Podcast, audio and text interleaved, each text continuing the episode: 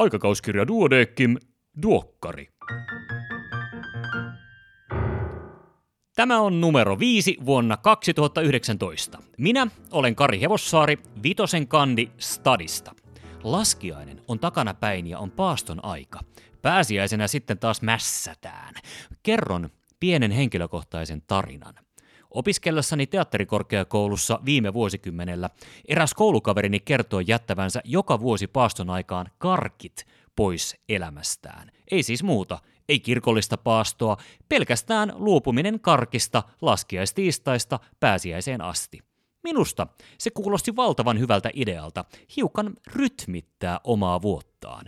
Niinpä olen siitä asti noin puolentoista kuukauden ajan keväisin jättänyt elämästäni pois jotain. Joskus alkoholin, joskus sosiaalisen median, joskus herkut. Kokemus on ollut hyvä, suosittelen.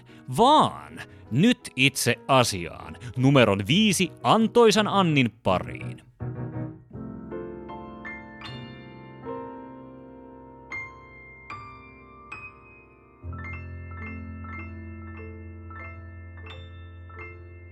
Pääkirjoitukset. HIV-altistuksen jälkeinen profylaksi. WHO suosittelee tartuntaa ehkäisevää lääkitystä silloin, kun henkilö on altistunut HIV-virukselle mahdollisesti tartuntaan johtavalla tavalla suojaamattoman yhdynnän, seksuaalisen väkivallan tai ruiskuhuumeiden käytön seurauksena. Lääkitys kolmella lääkeaineella kestää 28 vuorokautta ja se tulee aloittaa viimeistään 72 tunnin kuluttua altistuksesta. Kuitenkin ennen lääkityksen aloitusta on syytä harkita, onko altistus sellainen, jossa HIVn tarttuminen olisi todennäköistä. Luettelen todennäköisyyksiä tartunnalle. Yhdyntä ilman kondoomia HIV-infektiota sairastavan kanssa, joka ei käytä lääkitystä. Mies neljä tartuntaa tuhannesta, nainen kahdeksan tartuntaa tuhannesta, Anaaliyhdyntä vastaanottavana osapuolena 138 tartuntaa tuhannesta. Suuseksin aiheuttama tartuntariski on niin pieni, että riskin määrittäminen mahdotonta.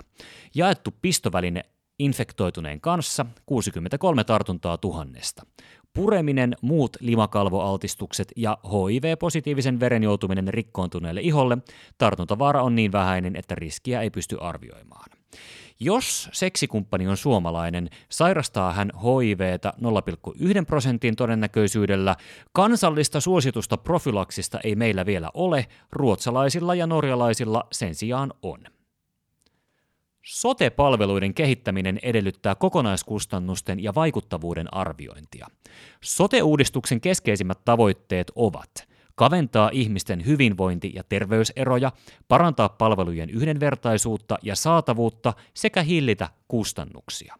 Syöpäsäätiö selvitti, miten syövän aiheuttamat kustannukset ovat Suomessa viime vuosikymmeninä kehittyneet ja mitä hoitoon käytetyillä panoksilla on saatu aikaiseksi. Tulokset yllättivät. Vuosina 2004-2014 potilaskohtaiset kustannukset pienenivät ja vaikuttavuus parantui. Tieto jouduttiin kokoamaan useista eri rekistereistä erillisillä poiminnoilla. Jo nyt Suomessa voitaisiin vastaavalla menetelmällä selvittää, paljonko kustannuksia kohdistuu lapsi- ja perhepalveluiden asiakkaisiin, vanhuksiin, päihde- ja mielenterveysasiakkaisiin tai diabetespotilaisiin ja tarkastella niitä yhdessä kunkin asiakasryhmän hyvinvointia kuvaavien mittarien kanssa. Tällä hetkellä sote-keskustelu ei keskity väestön terveyteen tai palveluiden kustannusvaikuttavuuteen, koska tietoa ei ole koottu yhteen ja on helpompi keskustella maakunnista tai organisaatioista ja niiden työnjaosta. Nykyiset kansalliset tietokannat mahdollistaisivat kustannusvaikuttavuuteen pohjautuvan sote-suunnittelun.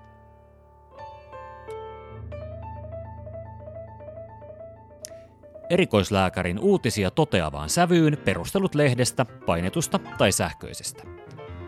Potilastyön mutkikkuus vaihtelee voimakkaasti erikoisalalta toiseen. Näin se taitaa olla. Kanadalaisten mielestä monimutkaisinta työ oli nefrologeilla, infektiotautilääkäreillä ja neurologeilla. Vähiten pulmallista taas perhelääkäreillä, ihotautilääkäreillä ja allergialääkäreillä aivokalvovaltimon vasodilataatio migreenikivussa. Migreeniä osataan hoitaa, mutta syntysyy perustuu edelleen hypoteeseihin. Tanskalaisten tulokset korostavat arteria meningia median nopean laajenemisen ja verisuonta ympäröivän meningeaalisen nosiseptiivisen reseptoriaktivaation roolia toispuoleisen migreenikivun synnyssä.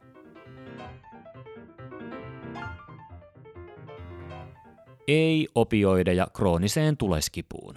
Käytännön läheinen satunnaistettu Space-tutkimus vertasi opioidien ja muiden lääkkeiden tehoa keskivaikean tai vaikean kivun hoidossa. Vuoden kuluttua muut lääkkeet olivat lievittäneet kipua paremmin ja vähemmin haittavaikutuksin kuin opioidit. Diabeetikkoja kyllä testataan, mutta ohjaus jää lapsipuolen asemaan. Sairauden seurannan kannalta tärkeitä parametreja tarkkaillaan lääkärin vastaanottokäyntien yhteydessä, mutta erityisesti ruokavalio-ohjauksen puutteet ovat ilmeiset, ainakin Britanniassa.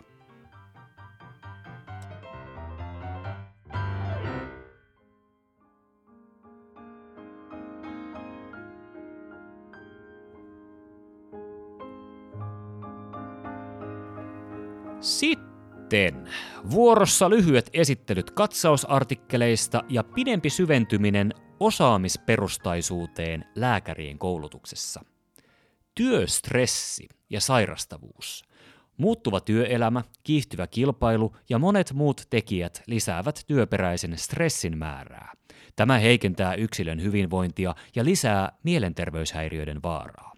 Somaattisiin sairauksiin sairastumista se ei vaikuta lisäävän, sen sijaan jo hankittujen sairauksien ennustetta stressi saattaa heikentää. Työterveyshuollon ja työpaikan aktiivinen yhteistyö auttaa työstressin aiheuttajien minimoimisessa. Xenonin aivoja ja sydäntä suojaavat vaikutukset. Xenon, tuo jalokaasu, toimii myös anestesia-aineena. Sillä vaikuttaisi olevan myös elimiä suojaavaa vaikutusta esimerkiksi aivojen ja sydänlihaksen suojelemisessa iskemian aiheuttamilta kudosvaurioilta. Selvityksen alla on, vaikuttaako xenonhoito elvytettyjen potilaiden pitkäaikaisennusteeseen.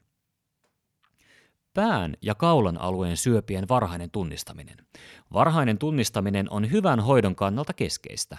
Valitettavasti monet hyvänlaatuiset sairaudet aiheuttavat samanlaisia oireita kuin pään ja kaulan alueen syövät. Artikkeli antaa hyviä ohjeita diagnostiikan hiomiseen. Syytä muistaa, että kyseisiä syöpiä todetaan myös nuorilla tupakoimattomilla aikuisilla. Tyypin 2 diabetes voi heikentää kognitiota jo työiässä. Niinpä, tyyppi 2 diabetes lisää kognitiivisten oireiden ja muistisairauden riskiä, etenkin vanhemmassa väestössä, mutta alustavissa tutkimuksissa kognitiivisia oireita on havaittu jo työikäisillä diabetikoilla. Selän evoluutiosta. Selkä kipuisille ja muillekin valaiseva ja vetävä kirjoitus siitä, miksi selkämme on sellainen kuin on – Eräänlaisena lohdutuksena ilmeisesti kaikilla selkärankaisilla on ajoittain selkäkipuja. Lääkevahingot ja niiden korvaaminen. Kaikilla lääkkeillä on haittavaikutuksia, mutta yllättävää ja käyttöaiheeseen nähden kohtuutonta lääkehaittaa eli lääkevahinkoa ei voi jättää yksittäisen potilaan kannettavaksi. Näin ajatellaan siis Pohjoismaissa, mutta ei kaikkialla muualla maailmassa. Perustiedot suomalaisesta lääkevahinkovakuutusjärjestelmästä selkeästi.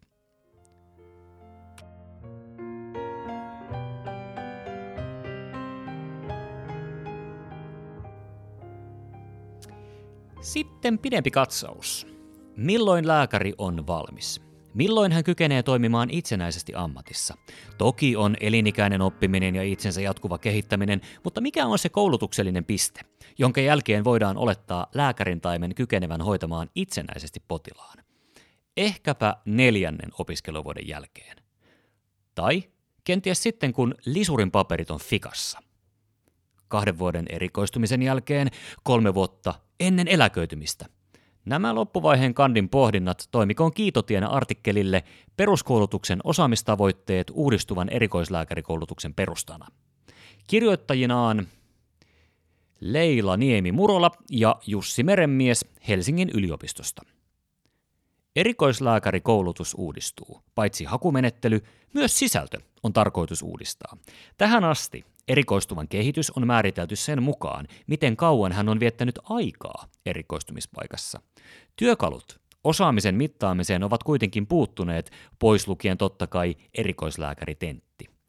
Osaamisperustaisessa lääketieteen koulutuksessa valmistuvan lääkärin valmiudet määritellään jo ennakkoon. Yksi käytetyimmistä viitekehyksistä tähän on kanadalaisen CanMedsin seitsemän kompetenssia. Lääketieteellisen tiedon lisäksi tarvitaan myös vuorovaikutus- ja yhteistyötaitoja, ammatillisuuteen liittyvää osaamista, johtamistaitoja, terveyden edistämisen taitoja ja oman ammattitaidon ylläpitämistä. Kuinka näitä mitata? Esimerkiksi jakamalla koulutusta erilaisiin virstanpylväisiin, milestones englanninkielisessä kirjallisuudessa, kompetenssiin eli pätevyyteen ja yksittäisiin toiminnallisiin kokonaisuuksiin, joista käytetään lyhennettä EPA. Esimerkki EPAsta voisi olla vaikkapa valvotuissa olosuhteissa suoritettu onnistunut intubaatio. Jokainen valmistunut lisensiaatti on potentiaalinen erikoistuja. Tämän katsauksen tarkoituksena on määrittää ne peruskoulutuksen osaamistavoitteet, jotka ovat osa lääkärin kehityksen jatkumoa ja joiden hallinta on uudistuvan erikoislääkärikoulutuksen perusta.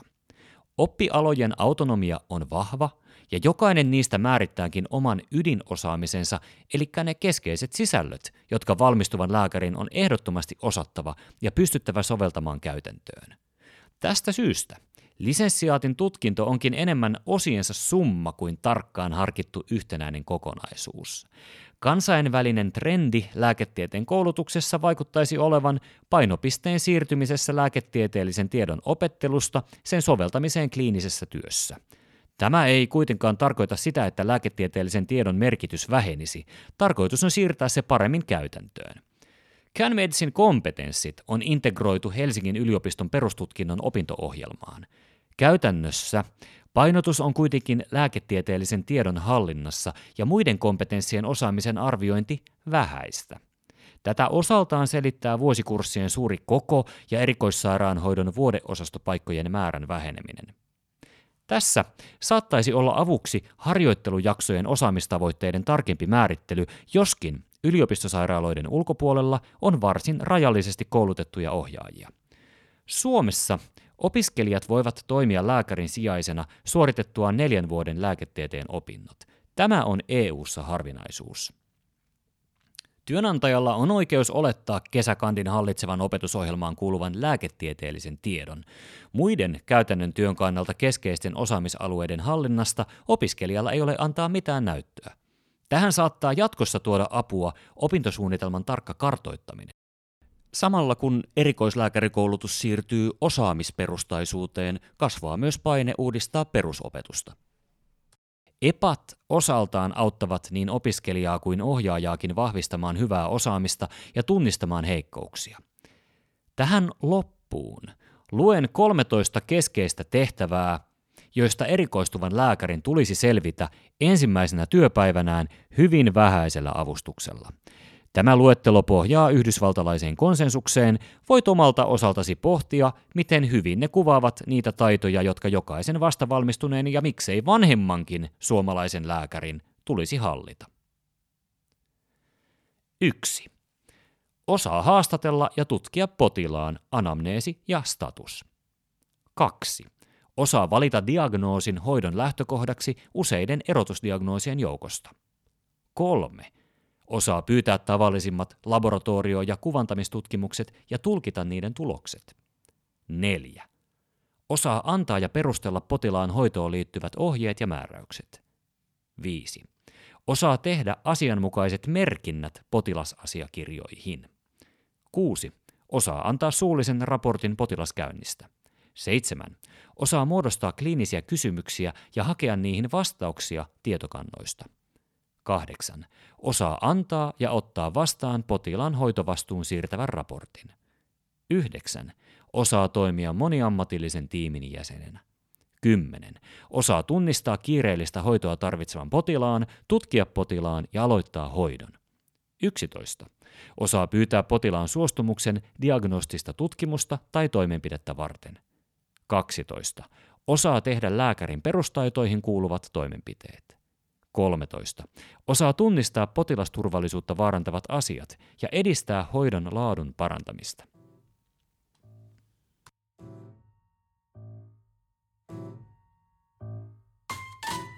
Näin hoidan osiossa Johanna Louhimon artikkeli Onnistunut konsultaatio potilaan parhaaksi. Lyhyesti. Konsultaatio kannattaa suunnitella etukäteen hyvin, ja asiallinen konsultaatiovastaus on osoitus ammatillisuudesta ja kollegiaalisuudesta. Jenkki-armeijan kehittämän kätevän suullisen tiedonkulun työkalun ISBARin hallinta on hyödyllistä. ISBAR eli Identify potilaan tiedot, situation, tilanne, syy hoitoon hakeutumiseen, background, oleelliset taustat ja muut sairaudet, assessment, nykytilanne, vitaalitoiminnot huomioiden, recommendation, oma toimintaehdotus. Vielä loppuun palestiinalaispuuseppää mukaillen. Hän, joka ei ole koskaan konsultoinut, antakoon tylyn ja ylimielisen vastauksen ensimmäisenä. In Press-artikkeleita Lancetin gastroenterologia ja hepatologin verkkoversiossa on julkaistu laparoskopia ohutsuolitukoksen hoitoon, mutta vain oikein valikoiduille potilaille ja Lancetin Child and Adolescent Healthin verkkoversiossa puolestaan aromataasin estäjä Letrotsolista mahdollinen lääke poikien viivästyneeseen murrosikään.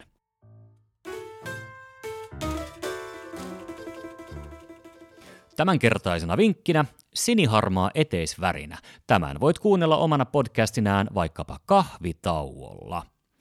Kimmo Kontulan kantaa ottava kolumni Testosteronia tiedekentillä kannattaa lukea oli sitten mitä sukupuolta tahansa. Silmiä avaavaa. Tieteen nobelisteista vain kolme prosenttia on ollut naisia. Sen sijaan vilpillisten tieteellisten artikkelien kirjoittajien top 10 lista on sataprosenttisesti miehinen. No, myös hyvää kehitystä on ollut. Yhdysvaltalaislapsia on pyydetty piirtämään tieteilijä eri vuosikymmenillä. 70-luvulla vain yksi prosentti piirsi naisen, pari vuotta sitten jo reilusti yli kolmannes.